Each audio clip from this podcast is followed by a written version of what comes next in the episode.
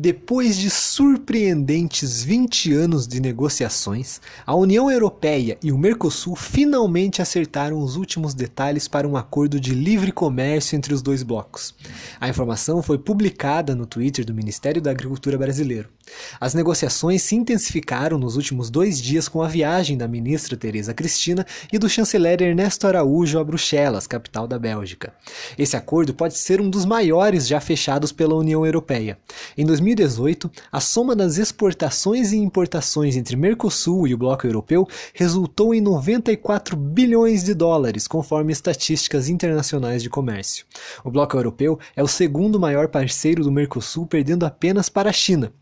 As negociações começaram em 1999 para que um possível acordo entre o Mercosul, que integram Brasil, Argentina, Uruguai e Paraguai, e os 28 países da União Europeia pudesse acontecer. Em 2004, as conversas foram interrompidas e somente retomadas em 2010. A soma dos consumidores pode chegar a mais de 770 milhões e o PIB é estimado em 18 bilhões de euros, de acordo com nota do Ministério da Agricultura.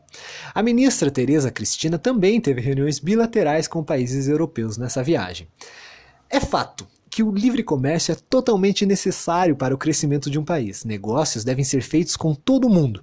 E já está mais do que provado que a economia de mercado é o caminho para a prosperidade. Se procurarmos o índice de liberdade econômica da Heritage Foundation, observamos que a liberdade econômica pode ajudar a solucionar grandes problemas da humanidade, como a miséria e a tirania. Acordos bilaterais entre países, claro, são mais eficazes, mas o negócio entre Mercosul e União Europeia não pode falhar e já é um avanço. Liberdade econômica gera riqueza, traz empregos, fomenta o empreendedorismo e reduz a pobreza, além de melhorar no desenvolvimento humano, mobilidade social, democracia e meio ambiente. Livre comércio traz progresso, e isso é tudo o que o Brasil precisa. Tailã de Paulijaros para o Libertwins.